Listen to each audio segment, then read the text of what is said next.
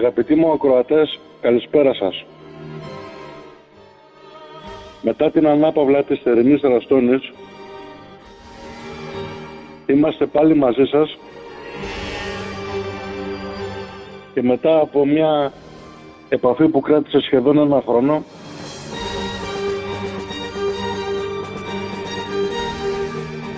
και μου δημιουργήσατε ψυχική ανάταση όταν συμμετείχατε ως ακροατές στις αφηγήσεις μου. Γι' αυτό και σας ευχαριστώ πάρα πολύ, όπως ευχαριστώ ιδιαίτερος για την ευκαιρία που μου δίνει να παραθέσω τις όποιες σκέψεις έχω αποκομίσει μετά από τόσα χρόνια το σεβασμιότατο Μητροπολίτη μας,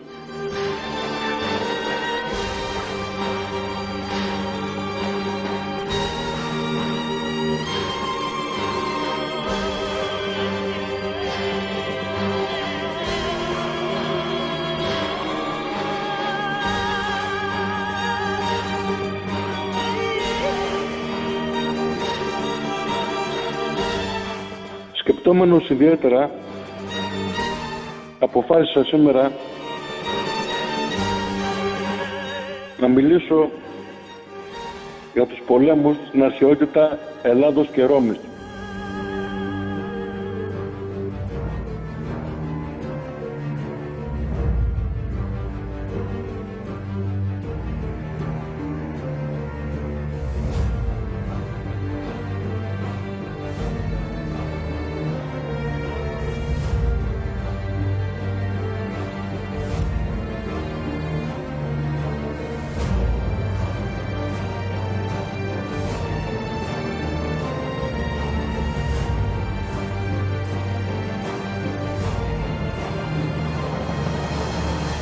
Ένας εξέχων πολιτικός προ εικοσιπενταετίας ή τριακονταετίας είχε εκφωνήσει το «Είμαστε έθνος ανάδελφων».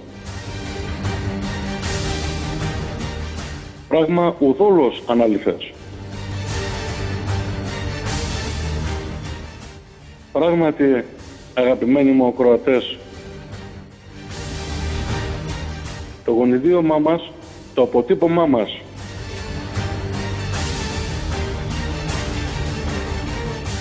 οι μυσαλλοδοξίες, η διχόνοια, η εσωστρέφεια, όπως και τα τεράστια χαρίσματα της φυλής, αποτυπώνονται ακόμα και τους αιώνες της αρχαιότητας. Οι αρχαιότητες, αγαπητοί μου, γιατί έτσι θέλουμε να ενθυμούμεθα, δεν είναι μόνο το ένδοξο κλέος της μάχης του Μαραθώνας, του χρυσού αιώνος του Περικλέους, του έπους των Θερμοπυλών, του έπους της άσκοπης θυσίας, της επικής ναυμαχίας της Αλαμίνας, της μεγαλειώδους νίκης στις Πλαταιές και στις Μυκάλη. Η παρακμή, αγαπητοί μου, των αρχαίων πατριωτών μας άρχισε μετά τον Πελοποννησιακό πόλεμο. Αθήνα εναντίον Σπάρτης για τριάντα με σαράντα χρόνια. Αποτέλεσμα, κατέρευσαν και οι δύο τεράστιες δυνάμεις. Η μία ναυτική, με το άδοξο τέλος της εκστρατείας της Συρακούσας, και η άλλη δύναμης στρατιωτική, πεζικού. Οι Πέρσες, το αυγό του φιδιού, ξαναναμειγνύονται ενώ είναι οι μηθανείς στα ελληνικά πράγματα. Πότε διαβολίζουν τη μία πλευρά, πότε την άλλη. Η ηγεμονία των Θηβών. χρονοδιάγραμμα με αρχή και τέλος.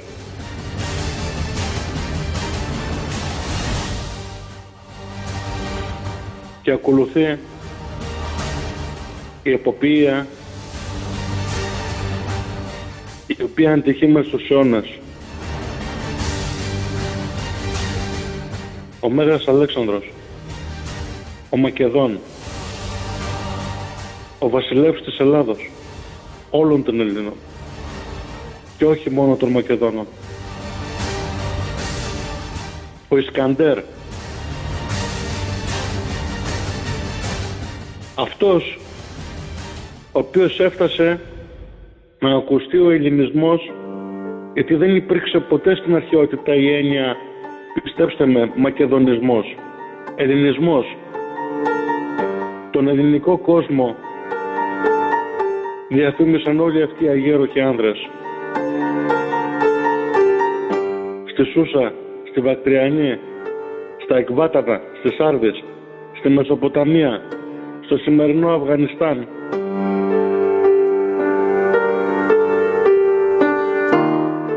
Στον Ιδάσπη, στον Ινδό ποταμό, αντιμετωπίζοντας στο Λυκοφός, τον Πόρο,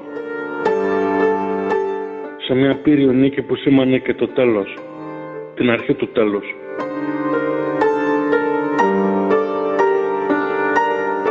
Έκτοτε, αγαπητοί μου,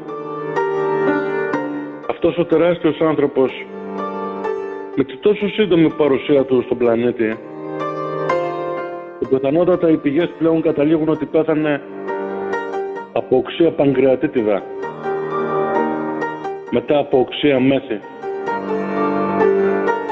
λόγω των ενοχών που είχε για τους συμπατριώτες του, τα παράπονα που άκουγε πλέον και ότι τον κατηγόρησαν ότι εισήγαγε ανατολικά ήθη και έθιμα.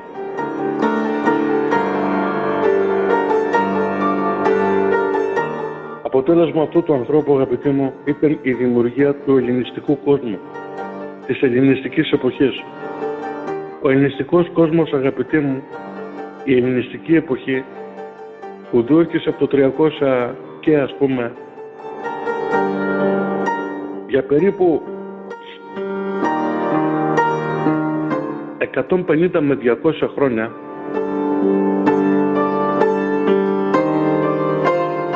έφτασε τον ελληνισμό να ακουστεί στα Βαλκάνια, στη Μικρασία, στη Μεσοποταμία, στις σημερινές αραβικές χώρες, μέχρι την Ινδία, στη Βόρεια Αφρική, στην Αίγυπτο επίσης.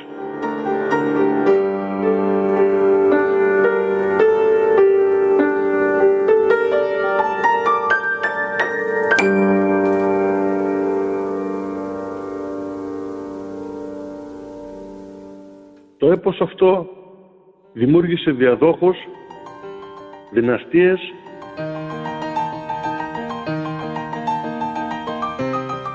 και καταλήθηκε από τους Ρωμαίους. Μεγάλοι άνδρες περάσαν, όπως ο Δημήτριος ο Πολιορκητής, ο Αντίγονος Γονατάς,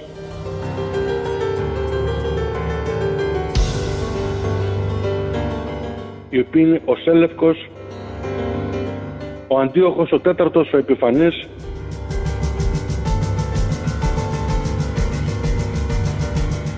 όλοι αυτοί οι άνδρες είναι εξακουστοί.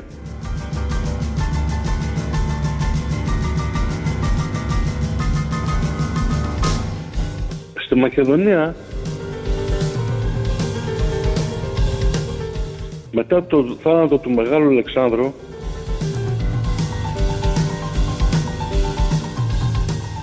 ανέλαβε ο Κάσανδρος.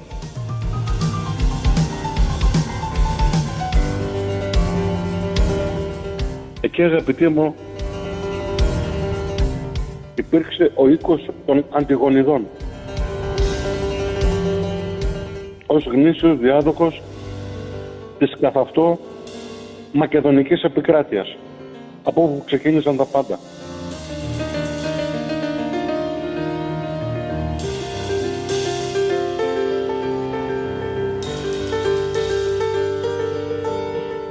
Η Ελλάδα μετά το έπος της Αλεξανδρινής εποχής, η καθ' αυτό ελλαδική επικράτεια,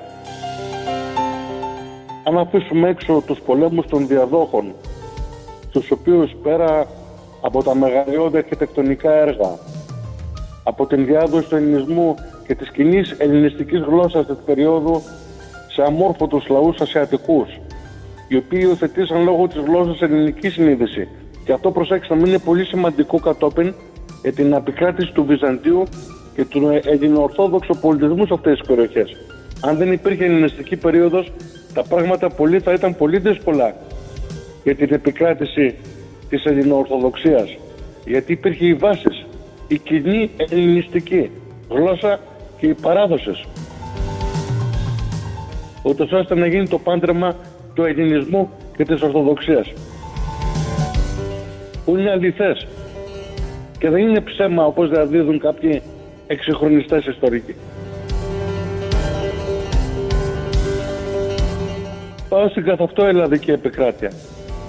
Τρίτος αιώνας π.Χ. Σημάδια παρακμής. Επίδραση, επιδρομή Γαλατών. διακόσια εβδομήντα δύο. Απόκρουσης επιτυχής.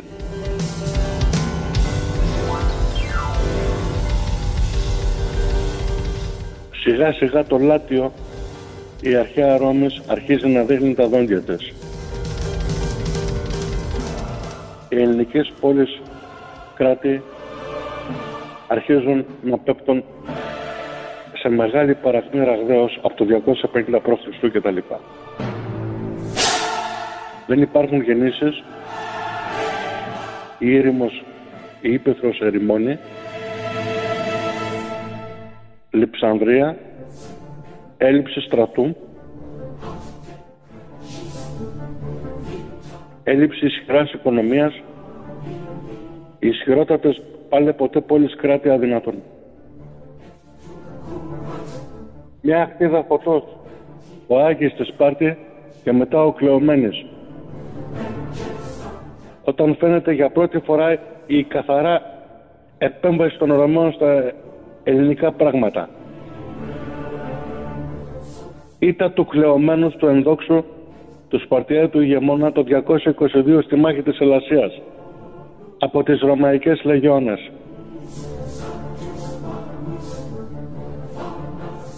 Η Λίκαινα του Επταλόφο, του Λατίου και του Καπιταλίου άρχισε να δείχνει τα δόντια της. Μοναδική δύναμη στην Ελλάδα, αγαπητοί μου, η Μακεδονία. Η Κασανδρική Αντιγονική Μακεδονία. Η γενέτειρα του ηγεμόνα των ηγεμόνων, Μεγάλου Αλεξάνδρου. Σημαντικός βασιλιάς ο Φίλιππος ο Πέμπτος. Βασιλεύει από το διακόσια δώδεκα ως το εκατόν εβδομήντα εννέα προ Χριστό. Ο Φίλιππος ο Πέμπτος αφιέρωσε τη ζωή του στο να εμποδίσει τους Ρωμαίους να διεισδύσουν στα ελληνικά πράγματα. Έκανε τιτάνιες προσπάθειες. Ήταν σοβαρός. Είχε δύο γιους, τον Δημήτριο και τον Περσέα.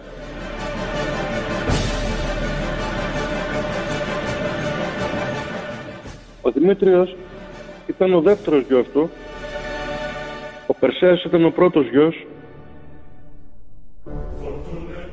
τον οποίον πρώτο γιο τον Περσέα λέγεται ότι έκανε με την Πολυκράτεια, κόρη του ηγεμόνος του Άργους, δωρικής φυσικά προελεύσεως, και που δεν την είχε ακόμα παντρευτεί τότε, γι' αυτό και η πανεσπερμία των θυμών συνόδευε πάντα τον Περσέο ότι ήταν νόθος όταν γεννήθηκε. Γιατί δεν είχε παντρευτεί ακόμα ο Φίλιππος ο Πέμπτος στην Πολυκράτεια, όπως αργότερα συνέβη με τον αδερφό του Δημήτριο. Ο ίδιος ο αδερφός του Δημήτριο ήταν και μικρότερος, τον φλέβαζε ως νόθος. Ξαναπηγαίνοντας στον Φίλιππο τον Πέμπτο, θα ήθελα να πω ότι αφιερώνοντας όλη τη ζωή του, το απόγειο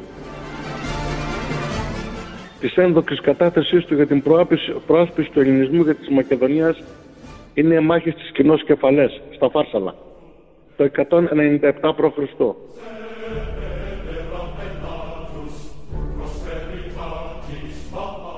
Αντιμετωπίζοντας το τούτο Τίτο Κουίντο, ύπατο της Ρώμης, και έχοντας περίπου ισότιμους σε δύναμη στρατούς, η Ρωμαϊκή Λεγεώνα αποτελούνταν από είκοσι έξι χιλιάδες λεγεωναρίους και ο Μακεδονικός στρατός περίπου από είκοσι πέντε με τριάντα χιλιάδες φαλαγγίτες, όπως και μερικές χιλιάδες υπηκού. Συντριπτική ήττα του Μακεδονικού στρατού, παρά την τεράστια προσπάθεια και τη γενναιότητα των φαλακητών στις Κοινώς Κεφαλές, αγαπητοί μου, στα Φάρσαλα, το εκατόν ενενήντα επτά π.Χ. πέντε χιλιάδες φαλαγγίτες νεκροί Μακεδόνες, δυόμισι χιλιάδες Ρωμαίοι νεκροί. Κατά όλους οκτώ χιλιάδες φαλαγγίτες. Αποσύρεται ο Φίλιππος. Με ταπεινωτικούς μεν όρους, άρα χωρίς να διαλυθεί η Μακεδονία. Πληρώνει ικανό χρηματικό πρόστιμο σε τάλαντα στη Ρώμη. Αποφεύγει το να γίνει δορυφόρος και φόρου υποτελής.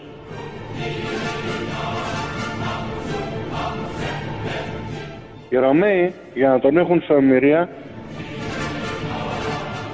διεκδικούν την παρουσία του μικρότερου γιού του Δημητρίου στη Ρώμη για να τον κρατούν σε όμοιρο, και τον πατέρα και τον γιο, ούτως ώστε η Μακεδονία να ασφιχτιά και να μην κάνει εχθρικές ενέργειες. Αποστέλει λοιπόν το γιο του Δημήτριου στη Ρώμη ως όμοιρο. Ο γιος του Δημήτριος περιπλέκεται, αγαπητοί μου, σε πράξεις συνωμοτικές, όπως λέγεται γενικότερα, σε σχέση με την πατρίδα του, και γίνεται συνομιλητής επίσημος ή ανεπίσημος των Ρωμαίων εναντίον της Μακεδονίας. Τα νέα μαθαίνονται στη Μακεδονική αυλή. Αποφασίζεται από τον πατέρα και από τον αδερφό η δολοφονία του Δημητρίου. Όντως το εκατόν ογδόντα ένα π.Χ. σε δείπνο εκτελείται ο Δημήτριος συνωμοσιολογικά με εντολή του Φιλίππου του Πέμπτου και εμέσως του Περσέως. Στην ουσία εκτελείται ο συνωμότης, γιατί πάντα οι πηγές ρέπουν ότι υπήρξε μέσα συνωμότης και Ρωμαιόφιλος. Βέβαια το βάρος της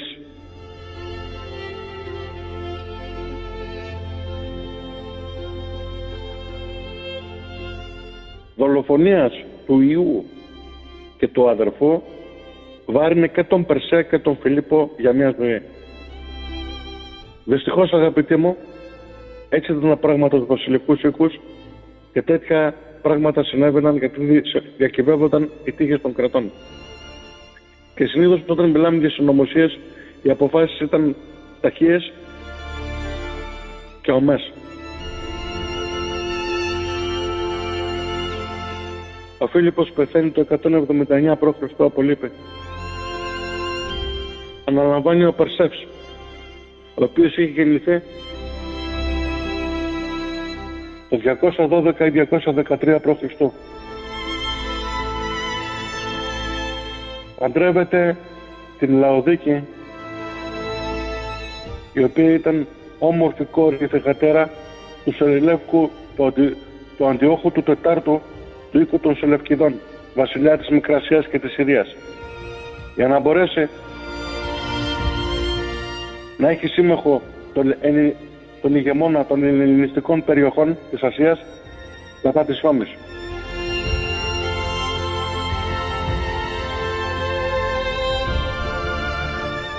Από την πρώτη στιγμή δείχνει ότι είναι σοβαρός ηγέτης. Χαρίζει χρέη στους φτωχούς. Χαρίζει γέες. Κάνει αναδασμούς. Δημιουργεί πολίτες ανεξάρτητους των φόρων.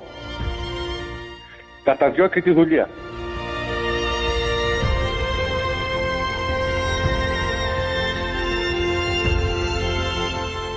Περσέας άρχισε από νωρίς να δείχνει τα δόντια του. Σιγά σιγά αρχίζει και ασχολείται με το μακεδονικό στρατό. Κάνει καινοτομίες και ανανεώνει τη φάλαγγα. Προσπαθεί να δημιουργήσει, παρόλο ότι η Μακεδονία δεν είναι η Μακεδονία του Αλεξάνδρου, ένα στρατό που ίσως θα ήταν ακόμα πολυαριθμότερος και ανταξιότερος του Αλεξάνδρου.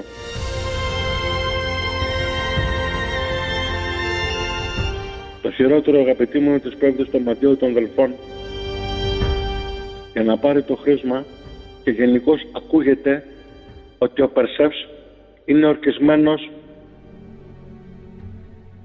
βασιλεύς Μακεδών εναντίον της Ρώμης και των Ρωμαιόφυλων. Ποτέ δεν ξέχασε την ήττα που, συνε... που συνέτρεψε τον πατέρα του. Ποτέ δεν ξέχασε τους Ρωμαίους. Το μίσος του για τους Ρωμαίους ήταν άσβεστο. Και ήθελε να αφιερώσει τη ζωή του στον αγώνα κατά της Ρώμης και στη μη υποτογή της Μακεδονίας και της Ελλάδας. Δίνει και την χείρα φιλίας στις υπόλοιπες ελληνικές πόλεις που τον βλέπουν με κακυποψία. Σπέφτει στο μαντίο των Δελφών, το εκατόν εβδομήντα τέσσερα προ Χριστόν Η Αιτωλική Συμπολιτεία του γυρίζει τις πλάτες. Μην ξεχνάτε ότι είχαμε την Αχαϊκή και την Αιτωλική Συμπολιτεία, αφού είχαν αδυνατήσει πόλεις κράτη. Η Αχαϊκή είχε τη Βόρεια Πελοπόννησο, εκτός από την Νότια Πελοπόννησο, τη Σπάρτη δηλαδή. Στο τέλος, στον τραγικό αγώνα των Ελλήνων μετά από πενήντα χρόνια, και η Σπάρτη έσπευσε να ενσωματωθεί στην Αχαϊκή Συμπολιτεία όταν κατάλαβε τι έγινε. Όπως επίσης και οι τελευταίοι υπερασπιστές της Ελλάδος ήταν η Αιτωλική Συμπολιτεία που και η Αιτωλή, που δυστυχώς τα χρόνια του Τρίτου Μακεδονικού Πολέμου, γιατί έτσι λέγεται ο, προ, ο, ο, ο πόλεμος του Περσεύς, του Φιλίππου του Δευτέρου, ονομαζόταν Δεύτερος Μακεδονικός Πόλεμος, του Φιλίππου του Πέμπτου, του Περσέως Γάμα Μακεδονικός Πόλεμος και του Ανδρίσκου Δέλτα Μακεδονικός Πόλεμος, που θα πούμε αργότερα. Οι συμπολιτείες λοιπόν ανακάτευαν τα πράγματα, δημιουργούσαν δυσανοδοξίες, εσωστρέφειες. Πότε η μία με τους Ρωμαίους, πότε η άλλη. Κατά κύριο λόγο, για το λέει, εκείνη την περίοδο δεν παίξαν καλό ρόλο. Ο Περσεύς με τις συνωμοσίες του Δημητρίου, με την παραφιλολογία, με τις συνωμοσίες των Ροδίων που ήταν σύμμαχοι των Ρωμαίων, με το ότι οι βασάλτες, οι θαγενείς Αγρίκοι από το βορρά, με είκοσι χιλιάδες στρατό, έσπευσαν να τον βοηθήσουν στα σύμμαχοι, αλλά τελικά αποχωρήθηκαν.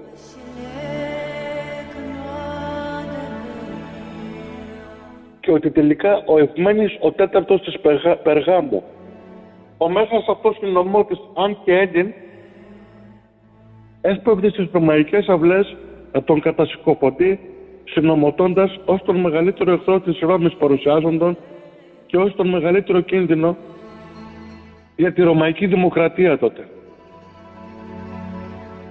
Αυτός ο άθλιος οικοφάντης, ο Ευμένης, αγαπητοί μου, ο τέταρτος της Περγάμου.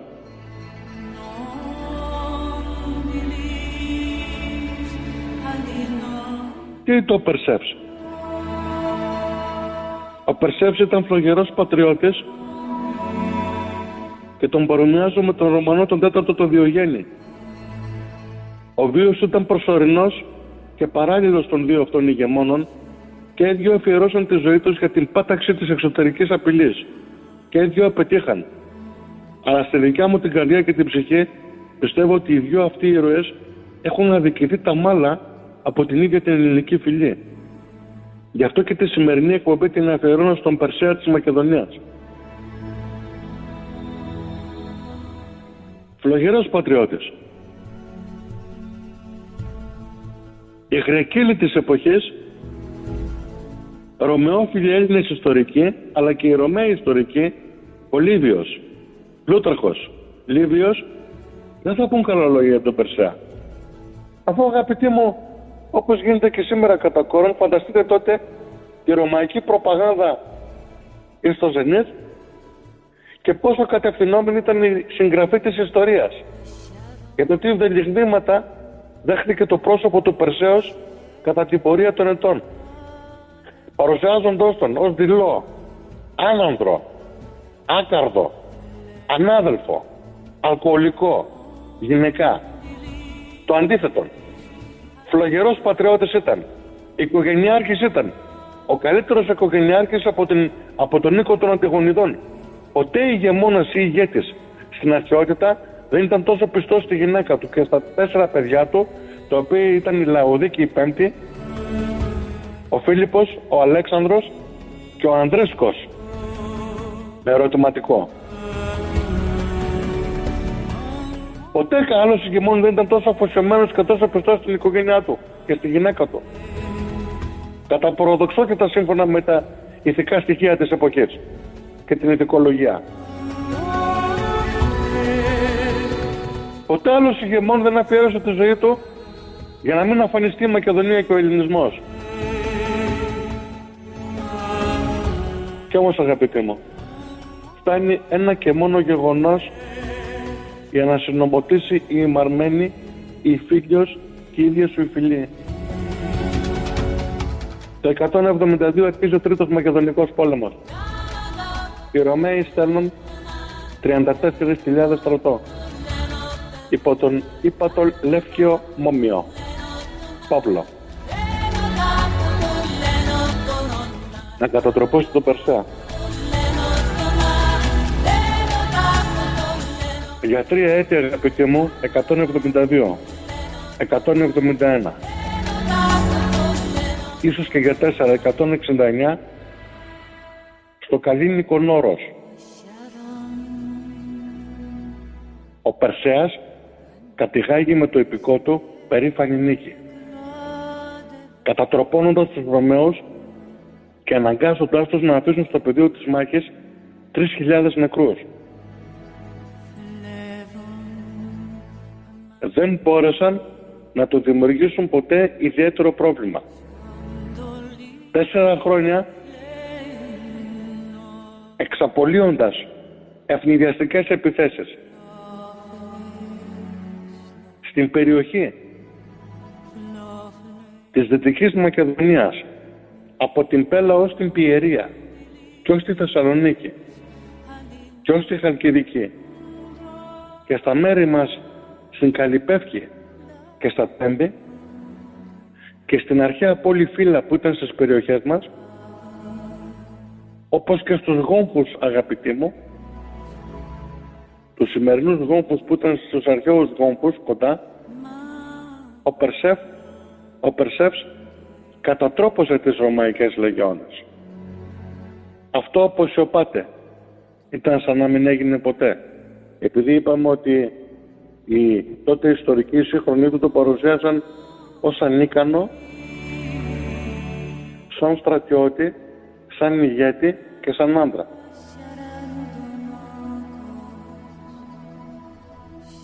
Δυστυχώς, αγαπητοί μου, η προδοσία έχει πολλά πρόσωπα. Η συμπολιτεία η Αιτωλική παίζει το ρόλο της. Η ρωμαϊκή προπαγάνδα έχει παντούς σπιούνους. Και οι ελληνικές πόλεις κράτη, ακόμα και οι κάτοικοι της Μακεδονίας, κουράζονται από τον πολυμέτωπο, από το πολυμέτωπο και πολύχρονο αγώνα του Περσέως εναντίον των τυράννων της Ρώμης. Τι ήταν οι Ρωμαίοι τότε, αγαπητοί μου? Αγρίχοι από το Λάτιο, αμόρφωτοι, οι οποίοι έτρεφαν θαυμασμό οι ευγενείς τους για τον ελληνικό πολιτισμό, αλλά και μίσος ταυτόχρονα για τους κατοίκους, γιατί ποτέ αυτοί ήδη δεν είχαν αυτόν τον πολιτισμό. Θέλαν όμως να τον μιμηθούν και να φτιάξουν κάποια πράγματα παρόμοια. Έλαντε όμως που βλέπαν κατοίκους στην χώρα σε παρακμή. Παρακμή στα πάντα. Έβλεπαν κατοίκους τους οποίους ονόμασαν Γρεκύλους και ο Γρεκυλισμός έμεινε σαν έννοια από τα τότε μέχρι τώρα την Εσχατιά να μας θυμίζει πως τα τόσα προτερήματά μας μπορούμε να γίνουμε Γρεκύλοι. Τι είναι ο Γρεκυλισμός? Έτσι αποκαλούσαν δυστυχώς τους πατριώτες μας των τότε χρόνων οι τύραννοι. Γιατί οι πατριώτες μας, αγαπητοί μου, αντί να τους πολεμάνε, όπως έκανε ο Περσεύς, όταν τους έβλεπαν κάναν υπόκληση, όπως κάναν κάποιοι στους αγώ, αγάδες, εκατοντάδες χρόνια αργότερα, πολλά τα έντυσε ο αφέντη μου, κάτι παρόμοιο και τότε. Στείλναν αγάλματα για τους τυράννους, τους αφιερώναν οδούς, κάναν γιορτές προς τιμή των Ρωμαίων. Γίναν βασιλικότεροι του βασιλέως και οι Ρωμαίοι τους χλεβάζαν. Και από το Γραέτσι, Γκρέτσι έγιναν Γρακύλοι, υποκοριστικό των Γρεκών. Εκεί καταπέσανε. Και τα γεγονότα των Θερμοπυλών δεν είναι και τόσο μακριά. Είναι διακόσια χρόνια μακριά. Δεν είναι πολλά. Κι όμως εκεί καταπέσαμε. Στην πλήρη παραγμή.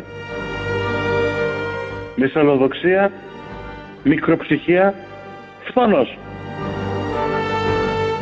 βδελιγμία. Ο κλειός σφίγγει.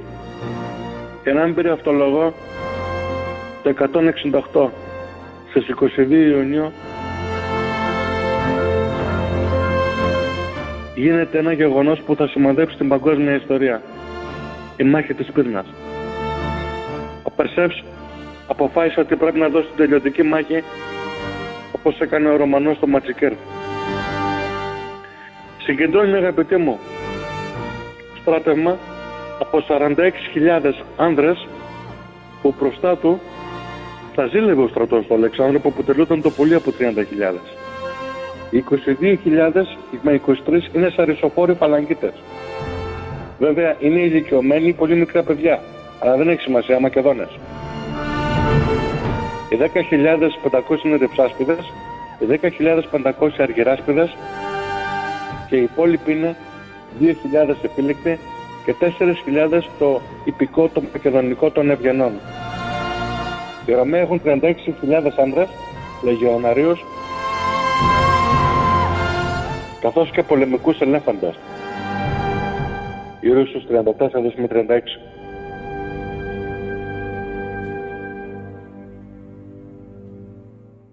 Αυτός ο στρατός ο ρωμαϊκός προσέγγισε με εκατόν είκοσι πεντήρες, ρωμαϊκά πλοία.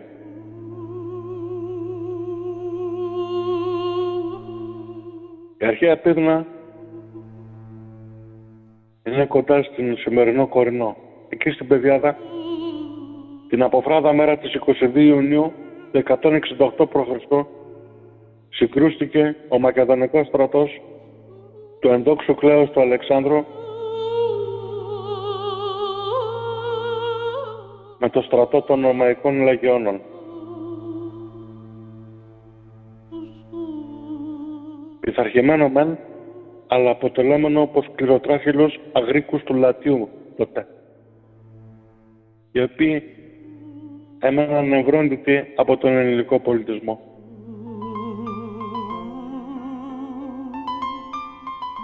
Και ενώ η γενναιότητα των φαλαγγιτών τις πρώτες ώρες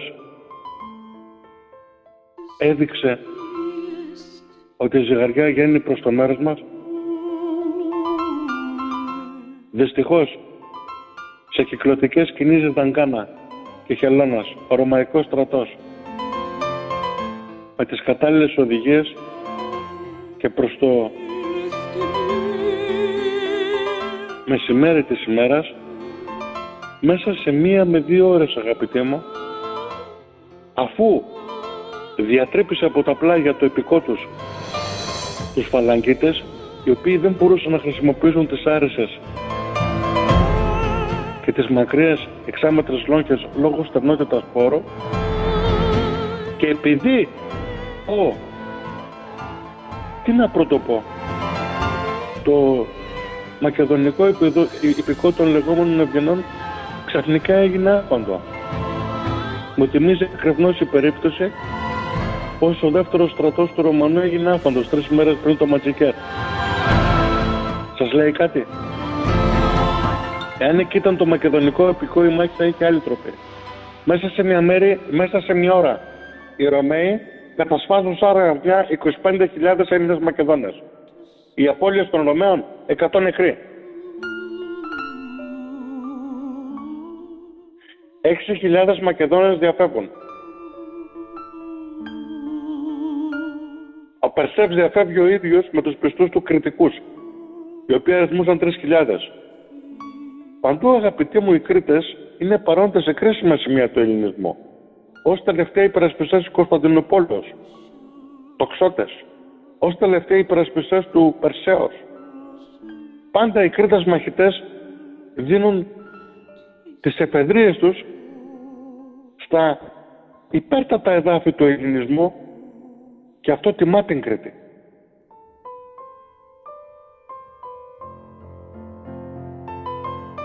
Ο Λεύκιος Μόμιος Παύλος χαίρεται την νίκη του και αρχίζει να καταδιώκει τον Περσέα. Ο Περσέας διαπιστώνει ότι οι συμπατριώτες του, όπου προστρέχει, στη Μακεδονία, Θεσσαλονίκη, Χαλκιδική και τέλος στην Αμφίπολη, του γυρίζουν την πλάτη των λιδωρών, του υπερίπτουν ευθύνες για την ήττα. Είναι κουρασμένοι. Η Αιτωλική Συμπολιτεία βάλει κατά το Περσέως. Η Σπάρτη βάλει κατά το Περσέως. Η Σπάρτη από το διακόσια δύο προ Χριστού με τον βασιλιά Νάβη έχει αναλάβει πλήρως φιλορωμαϊκή στάση, αγαπητοί μου. Δυστυχώς. Ο Περσέας όπου πάει με την οικογένειά του, τη Λαοδίκη και τα παιδιά του και σέρνεται σαν πρόβατο, ψάχνοντας να βρει ένα καταφύγιο, καταδιωκόμενος από τους δυνάστες, δεν βρίσκει πουθενά ούτε στοργή, ούτε προστασία. Στην Αμφίπολη επιχειρούν να το συλλάβουν οι ίδιοι ομοεθνείς του. Ευτυχώς τελικά αυτό ακυρώνεται. Στην Αμφίπολη, αγαπητοί μου, που εκεί είχαμε τα πρόσφατα αρχιτεκτονικά ελληνιστικά επιτεύγματα, τα οποία βέβαια ακόμα δεν ξέρουμε πού ανήκουν.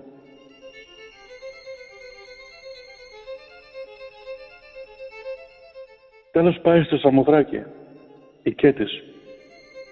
Δυστυχώς μετά από σύντομο διάστημα, ο ηγέτης της Σαμοθράκης τον παραδίδει στους Ρωμαίους. Ο ύπατος Λεύκιος Μόμιος Παύλος στην αρχή δείχνει στοργή, προστασία και τιμές που ορμόζουν στον Μακεδόνο βασιλιά και στην οικογένειά του.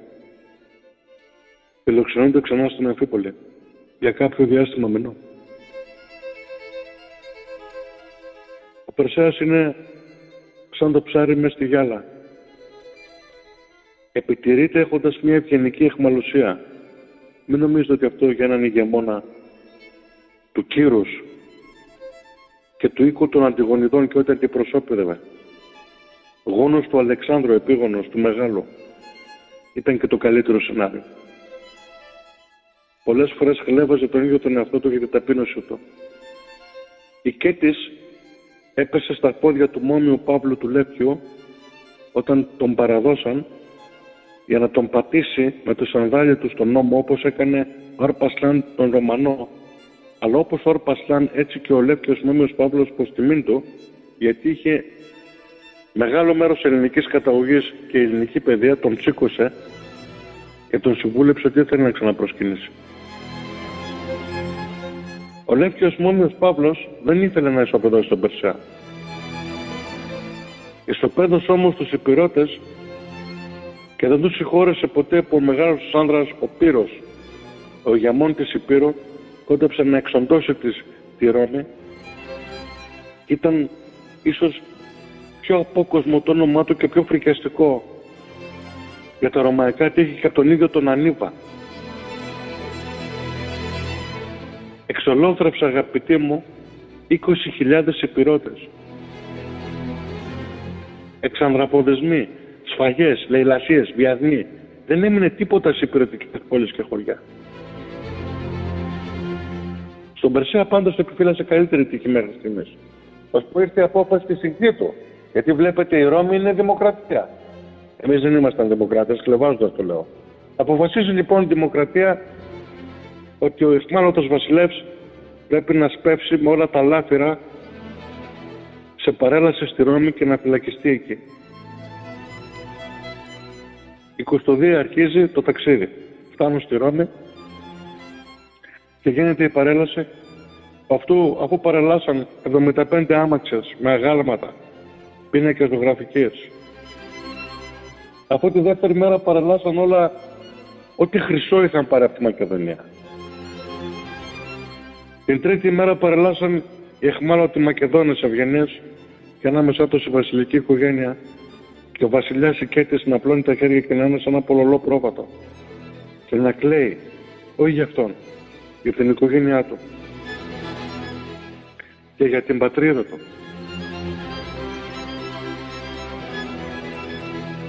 Αυτή την ταπείνωση υποβάλλαν τα Περσέα οι Ρωμαίοι σε παρέλαση στην κεντρική οδό της πόλης. Το χειρότερο είναι ότι το πήγαν σε μια υπόγεια φυλακή σε καταναγκαστικά έργα στο λεγόμενο Κάρκαρον, όπου ο Περσέας πέθανε περίπου πέντε με έξι έτη μετά, το εκατόν εξήντα δύο π.Χ. Ταπεινωμένος, και ενώ οι δεσμότες του του βάζαν σπαθί με σκηνή ή σκηνή για, αυτο, για να αυτοκτονήσει, και επίσης του κάναν το μαρτύριο της αϊπνίας. Να ξέρετε ότι ο Περσεύς πέθανε από αϊπνία, τον υποβάλλαν σε αϊπνία. Ζώντας μέσα στα περιτώματα, αφού είδε τη γυναίκα του να αποφύσκει και από τα παιδιά του να μένει μόνο ένας ζωντανό, αφού τα λοιπά δολοφονήθηκαν για να μην υπάρχουν επίγονοι και διάδοχοι του μακεδονικού δάνδρου, της ένδοξης δυναστείας των Αντιγονιδών, του Κασάνδρου και του Μεγάλου Αλεξάνδρου.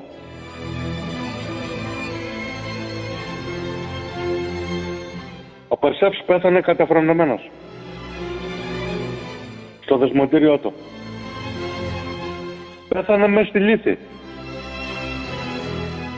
Πέθανε μέσα στη λύθη γιατί οι συμπατριώτες του στην εποχή τον περιέλωσαν με ό,τι χειρότερο κοσμετικό υπάρχει, ασπαζόμενοι ως γνήσιοι γρεκύλοι την αφάνταστη ρωμαϊκή προπαγάνδα. Ο Περσεύς ήταν ισότιμος ήρωας του Ρωμανού Διογένους. Αφιέρωσε τη ζωή του για το Μακεδονία και την Ελλάδα. Ήταν ο άσβεστος εχθρός της Ρώμης. Το όνομα του ήταν τρόμος για τους Ρωμαίους. Μια μάχη έφτασε για να τους στερήσει την επιτυχία. Όμως, αγαπητοί μου, η μοίρα η μαρμένη έχει τόσες πολλές πτυχές που η επιτυχία από την αποτυχία είναι πολύ δυσδιάκριτες. Το ζενίθ από τον Αδύρ,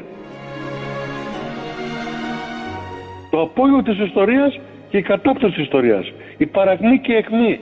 Έχετε ποτέ φανταστεί από τι λεπτές κλωστές κρέμονται και ότι στη θέση του Περσέου άνετα μπορεί να ήταν ο Λεύκιος Μόμιος Παύλος υπό άλλα συνθήκας, και ότι μια άτυχη μάχη έφτασε να αμαυρώσει το πρόσωπο ίσως ενός ανθρώπου που είχε δημιουργήσει μακεδονικό στρατό εισάξιο και ανώτερο του Μεγάλου Αλεξάνδρου.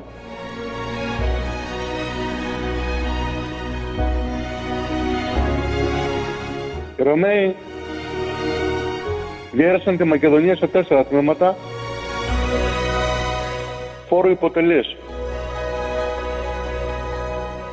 Το εκατόν σαράντα οκτώ π.Χ., είκοσι χρόνια μετά, ο Ανδρίσκος, και αφού στα δάση της Μακεδονίας μας οι κόρες, οι νεάνιδες και οι νεανίες δεν ησύχασαν ποτέ και παίζαν τους αυλούς τους υπονοώντας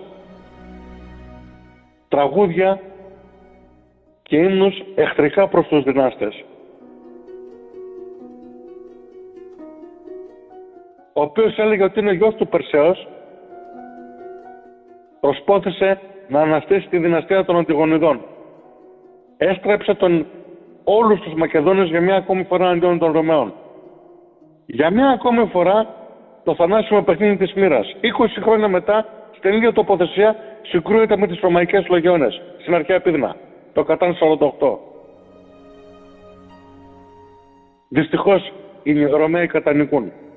Ο Ανδρίσκος εχμαλωτίζεται και εκτελείται στη Ρώμη.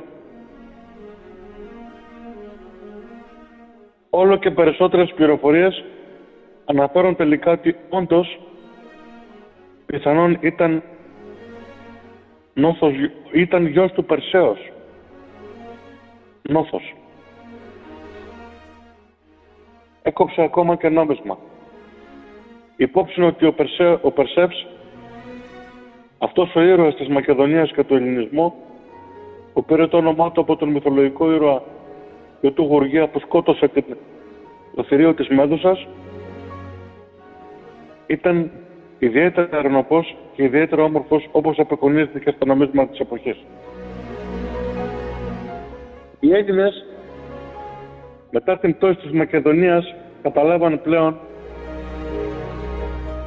ότι ο διαχωρισμός σε Αιτωλική και Αχαϊκή Συμπολιτεία δεν είχε νόημα. Καταλάβαν πλέον ότι οι Ρωμαίοι υπέθραψαν τη Μακεδονία,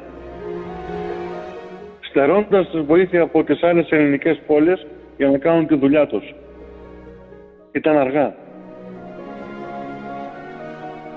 Η Αχαϊκή και η Αιτωλική Συμπολιτεία αναλαμβάνουν ρόλο. Το λόγο πλέον το τελευταίο τον έχει η Αιτωλική Συμπολιτεία, ίσως από το παιχνίδι της μοίρας και της συμμαρμένης και αναλογιζόμενη της ενοχές που είχε απέναντι στον ελληνισμό τις προηγούμενες δεκαετίες, έναντι της ρωμαιόφιλης πολιτικής που ασκούσε. Πρώτος ο Δίος, πρώτος ο, πρώτος ο Δίος, στη μάχη της Κάρφιας, ηγέτης Αιτωλικής Συμπολιτείας, τα βάζει με τους Ρωμαίους. Δυστυχώς ητάται.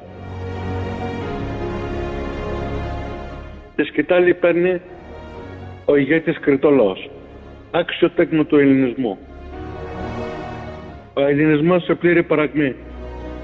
Η Αιτωλική και η Αχαϊκή Συμπολιτεία, η Πελοπόννησος, η Βιωτία, παρακμή. Οι πόλεις παρακμή. Τα ξαναείπα, η Αλεξανδρία. Έλλειψη στρατού. Το Θεσσαλικό επικό, όπως μηδούσε κάποτε, τώρα ήταν σύμμαχος των Ρωμαίων. Το καλύτερο επικό της αρχαιότητας.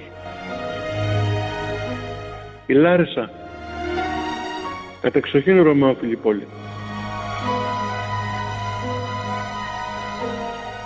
Αποφασίζει ο Δίος η μάχη υπερπατρίδος να δοθεί στη Λευκόπετρα, στον Ισθμό, το εκατόν σαράντα έξι προ Χριστού και αφού έχει απελευθερώσει δέκα χιλιάδες δούλους και τους εξοπλίζει ως φαλανκίτες, δύο χιλιάδες ελεύθερους πολίτες και πεντακόσιους υπείς,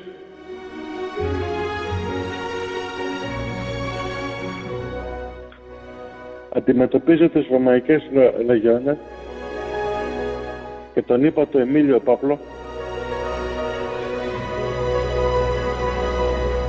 στη μάχη της Λευκόπετρας.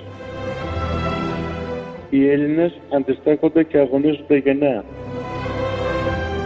Οι δούλοι που έγιναν ελεύθεροι για λίγες ώρες αγωνίζονται γενναιότερα από τους ελεύθερους πολίτες. Κατά παραδοξότητα. Η, μα... η... Η... η μάχη δεν γνωρίζει κανείς για το πού θα γύρει η πλάστιγγα. Πότε γέρνει προς τα εδώ, πότε προς τα εκεί, διαρκεί ώρες. Δυστυχώς, το υπέρτερον του αριθμού και της πειθαρχίας επικρατεί.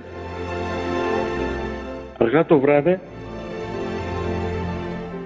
ο ελληνισμός έχει υποστεί την τελευταία του ήττα, αφού όλοι πίπτουν υπερπατρίδος βωμών και ιστιών μέχρι ενός, ελεύθεροι και απελεύθεροι. Πίπτει ο ίδιος ο Δίος.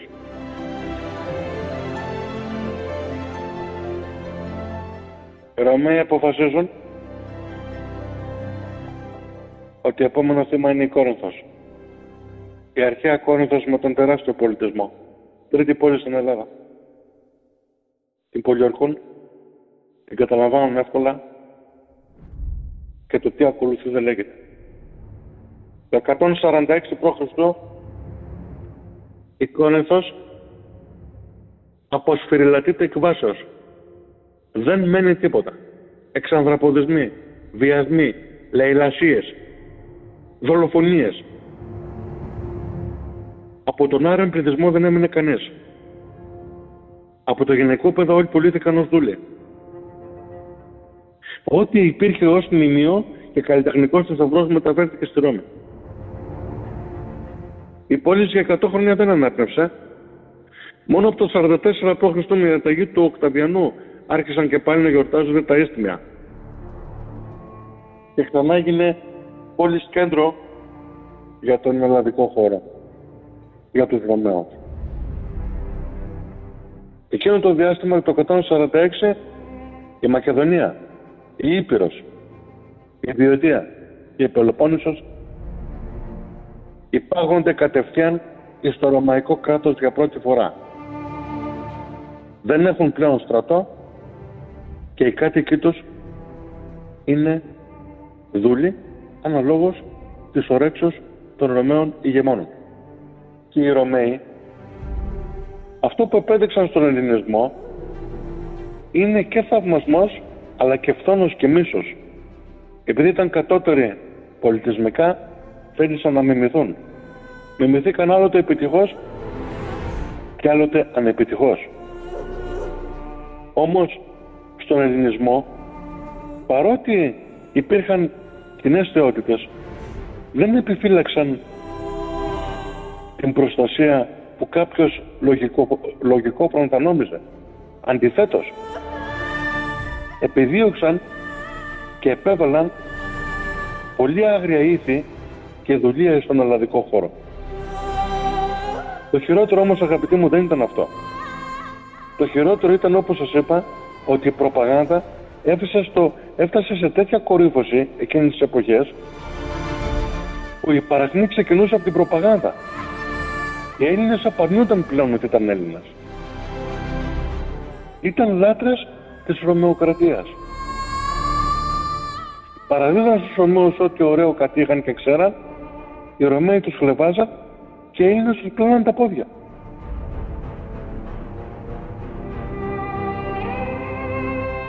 Ανίποτε στιγμές ταπεινώσεως. Για το περίφωνο αρχαίο ελληνικό έθνος και κλαίος.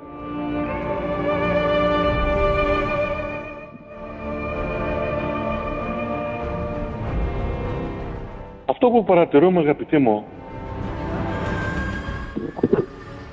από τους πόλεμους Ελλάδος και Ρώμης, οι οποίοι, όπως ξέρετε, ολοκληρώνονται στην ουσία, για να είμαι σοβαρός,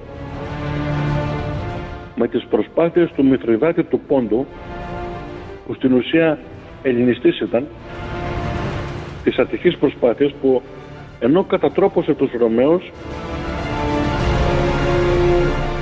και αυτός είχε άδοξο τέλος. Όπως επίσης τους πολέμους των Σελευκηδών, του Αντιόχου του Επιφανούς εναντίον των Ρωμαίων, ο οποίος ήρθε στην Ελλάδα, έκανε εκστρατεία, αλλά στο τέλος φυγαδεύτηκε, αφήνοντας τους Μακεδόνες βασιλείες στο όλεος των Λεγιώνων. Αλλά θα ήθελα να πω ότι η πραγματικά τελευταία αντίσταση, αγαπητοί μου, όσο και να σας φανεί παράξενο, ήταν στην αυμαχία του Ακτίου και στην πτώση της Αλεξανδρίας υπό την ηγεμονία της Κλεοπάτρας, με το σύμβιό της Αντώνιο, πολιορκούμενη από τις Λεγιώνες του Οκταβίου, μετέπειτα αυτοκράτορος Οκταβιανό. Η Κλεοπάτρα, η βασίλισσα της Αιγύπτου, ήταν το λυκοφός του ελληνισμού, η επίγονος του οίκου των Λαγιδών, των Πτολεμαίων των δοξασμένων, έναντι της Ρωμαιοκρατίας. Η περήφανη Κλεοπάτρα ήταν ελληνής βασίλισσα Πτολεμαία του οίκου των Λαγιδών. Έδωσε τέλος στη ζωή της, περιβαλλόμενοι όταν μπαίναν οι Λεγεωνάροι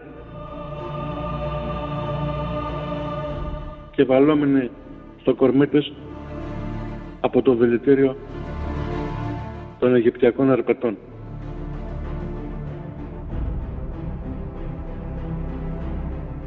Αγαπητοί μου, θέλω να πω, τελειώνοντας, ότι είμαι βαθύτατα συγκινημένος, ιδιαίτερα με την προσωπικότητα του Περσέως. Ένας φλογερός πατριώτης που αφιέρωσε τη ζωή του για τη φυλή μας. Αντιστάθηκε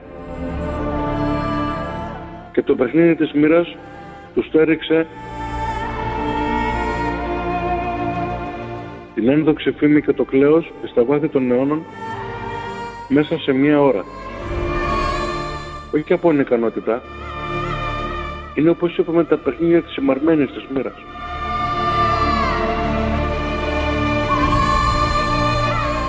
Οι Ρωμαίοι είναι οι πρώτοι δυνάστες μας. Είναι υπεύθυνοι για πολλά δυνατά μας. Εμείς όμως είμαστε ανεύθυνοι, αγαπητοί μου. Είμαστε ανεύθυνοι που καταδικάσαμε το τελευταίο Μακεδόνα βασιλιά σε λύπη ή στην αιώνια λύπη. Ποιος Έλληνας σήμερα, πόσοι γνωρίζουν για τον Περσέα? Τι γνωρίζουν? Το δύο χιλιάδες πέντε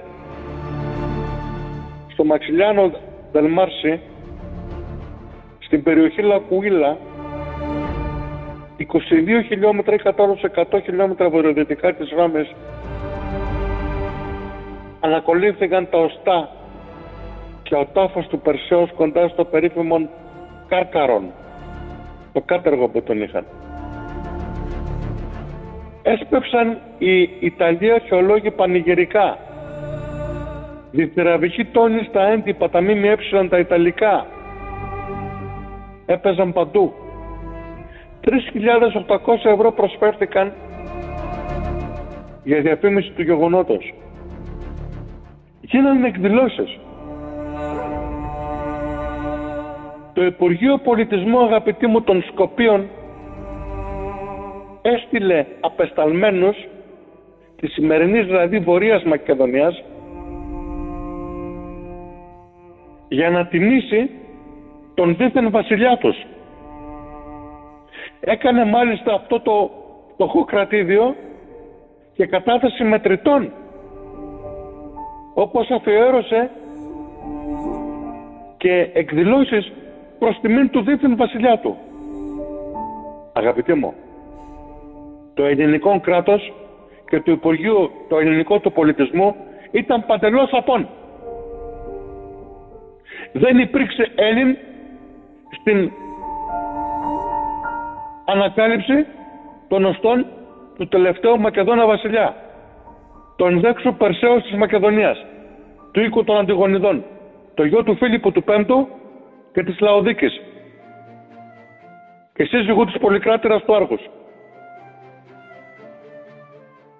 Αυτή είναι η ανταμοιβή για του σύγχρονου νεοελληνικού κράτους προς τον τελευταίο Μακεδόνα βασιλιά.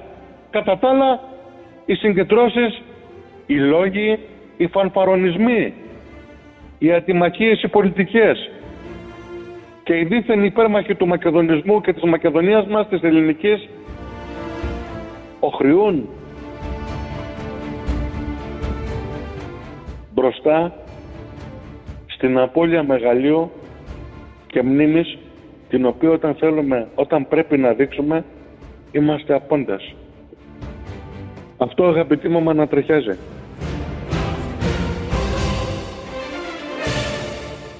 Αγαπητοί μου ακροατές, ο ελληνικός κόσμος έσβησε σιγά σιγά ο αρχαίος. Έχω μελετήσει καλά τα γεγονότα. Η φυλή τότε έπεσε σε παρακμή. Δεν υπήρχαν γεννήσεις, δεν υπήρχε τίποτα. Ο ελληνιστικός κόσμος όμως, αγαπητοί μου, με την κοιλή ελληνιστική, που ήταν πολύ διαφορετική από την επίσημη ελληνική γλώσσα των γραφείων και των υπουργείων, που υιοθέτησε το Βυζάντιο από τον έβδομο αιώνα και μετά ήταν σε ακμή. Διάφοροι λαοί με κοινή ελληνιστική ομιλούντες, επειδή μόνο και μόνο γίνανε ορθόδοξοι, απέκτησαν και ελληνική συνείδηση.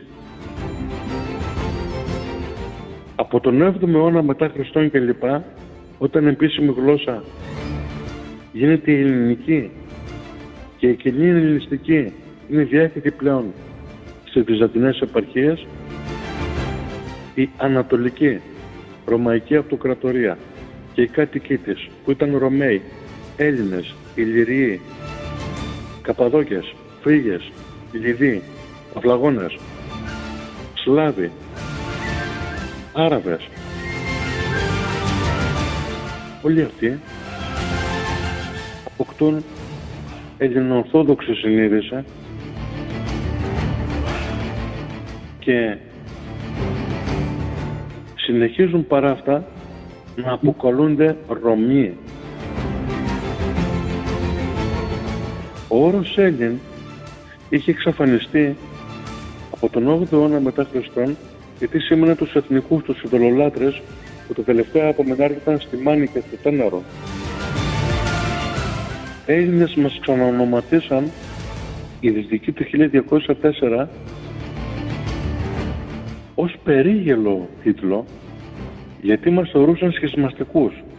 Όπως οι Βυζαντινοί αποκολούσαν Έλληνες τους ειδωλολάτρες, έτσι και αυτοί μας ξαναείπαν Έλληνες.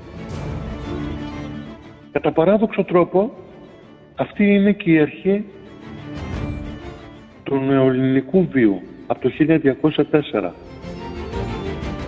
Και κατά παράδοξο τρόπο, εμείς, ο βασιλιάς μας ο Κυρμεσάλης, όπως έλεγε ο γέρος του Μοριά, εννοώντας τον Μιχαήλ Παλαιολόγο, όταν μιλούσε με τον Άβαρχο Χάμιλτον, αυτός θα μας ξανααπελευθερώσει από Ρωμή και Ραγιάδες. Ξανανακαλύψαμε την αρχαιότητα το είκοσι ένα. Ξαναγίναμε Έλληνες. Δίνοντας, αγαπητοί μου, ήθελα να πω το εξής. Είμαστε περίπου σε όλο το πλανήτη δεκαεπτά εκατομμύρια. Δεν είμαστε η Ελλαδική επικράτεια. Είμαστε παντού. Είμαστε ο σπόρος της γλώσσας του Ευαγγελίου. Είμαστε αυτοί που μιλούμε ακόμα την κοινή ελληνιστική που μιλούσαν οι άνθρωποι στην Ανατολική Ρωμαϊκή Αυτοκρατορία. Είμαστε αυτοί που δικαιωματικά ζούμε στην ίδια περιοχή με τους αρχαίους προγόνους μας. Είμαστε αυτοί που παρατηρούμε ότι τα χαρίσματα και τα ελαττώματά μας είναι η ίδια από αρχαιότητος. Είμαστε αυτοί που δικαιωματικά, ακόμα και γονιδιακά, το Πανεπιστήμιο Κρήτης έδειξε τα ενενήντα οκτώ τοις εκατό καταγόμεθα και έχουμε γονίδια από την αρχαιότητα. Όσο και να ήρθαν εδώ Σλάβοι, πραγματικά, Αλβανοί και Βλάχοι από τον όγδοο ως τον δέκατο αιώνα. Ήρθαν, μας μπολιάσαν πράγματι, αφομοιωθήκαν όμως στην κοινή ελληνιστική ομιλούντες και στην ορθόδοξη παράδοση. Όμως, αγαπητοί μου, πρέπει πραγματικά κάτι να προσέξουμε. Η προδοσία είναι πάντα στο ντι εν έι. Ο τύραννος Ευμένης του Σπεργάμου πρόδωσε τον Περσέα.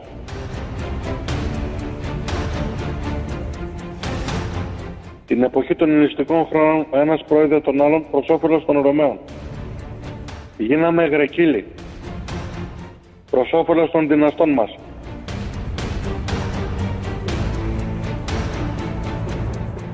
Στα πρώτα βυζαντινά χρόνια υπήρξε αντιπαράθεση του αρχαίου ελληνικού κόσμου του εναπομείνοντος με την επιβολή των ρωμαϊκών εθνών και της Ορθοδοξίας. Στα οικονομαχικά χρόνια οι ίσαυροι Αρμένοι αυτοκράτορες βάλαν και κάναν ανίποτους διωγμούς κατά των ελληνιστών εικονολατρών.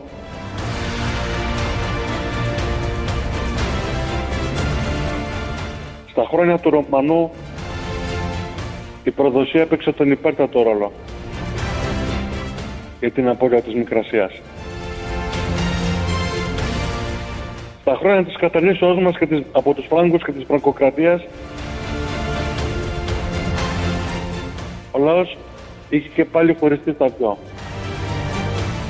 Στην παλαιολόγια εποχή εμφύλει και διαμάχισμα τους κατακουζινούς, δύο κράτη. Ένα στη Θεσσαλονίκη και ένα πιο κάτω. Και άλλο ένα στην Κωνσταντινούπολη. Στα χρόνια το τελευταίο ενδόξο αυτοκράτορας του βασιλιά των Ρωμαίων και των Ελλήνων, ανστενωτική και ενωτική.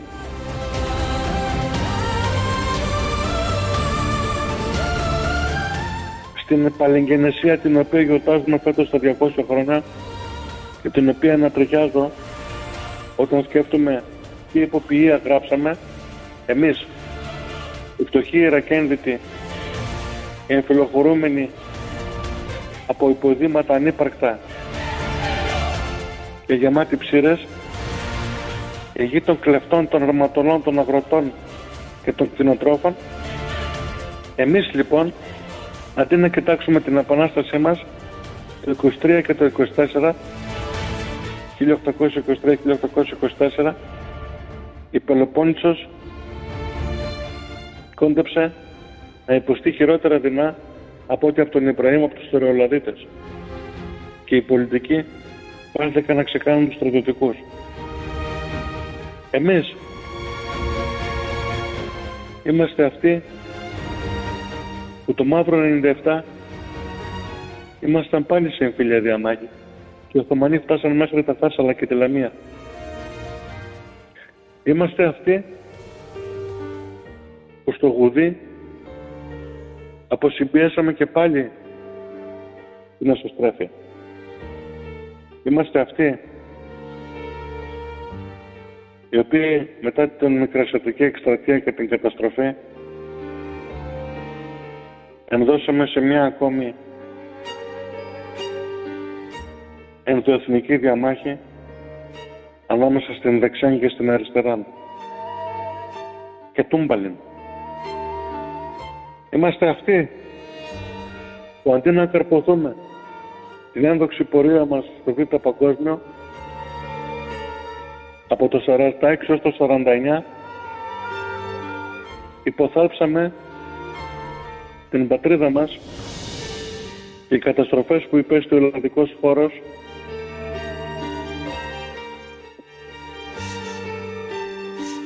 και από την ανώψηλη ανταρσία αλλά και από την καταστολή της υπήρξαν μεγαλύτερες από των κατακτητών.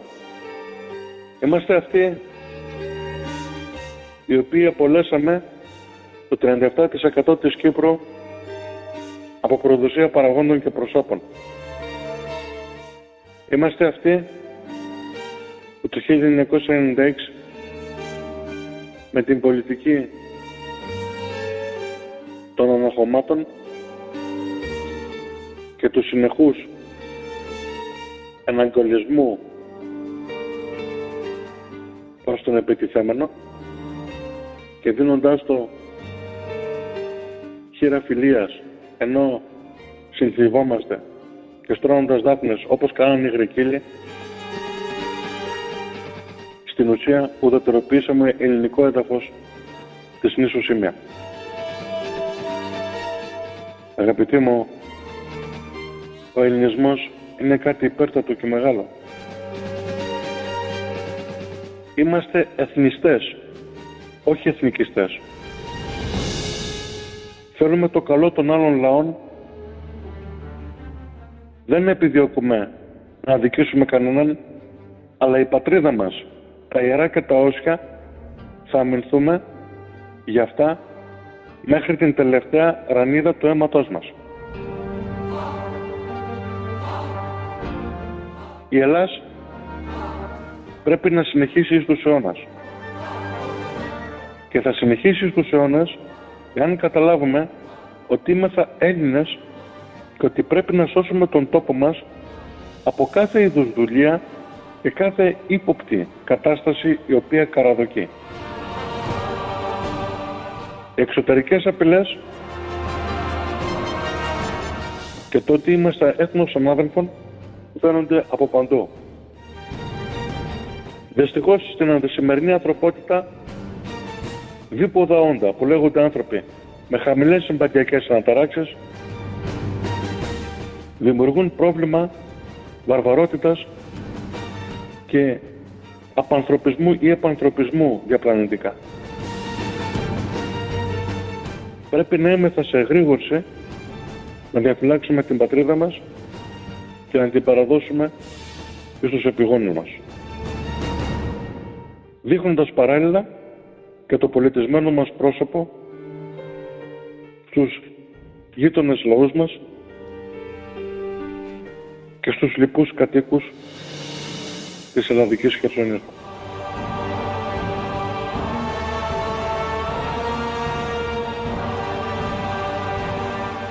Σας ευχαριστώ.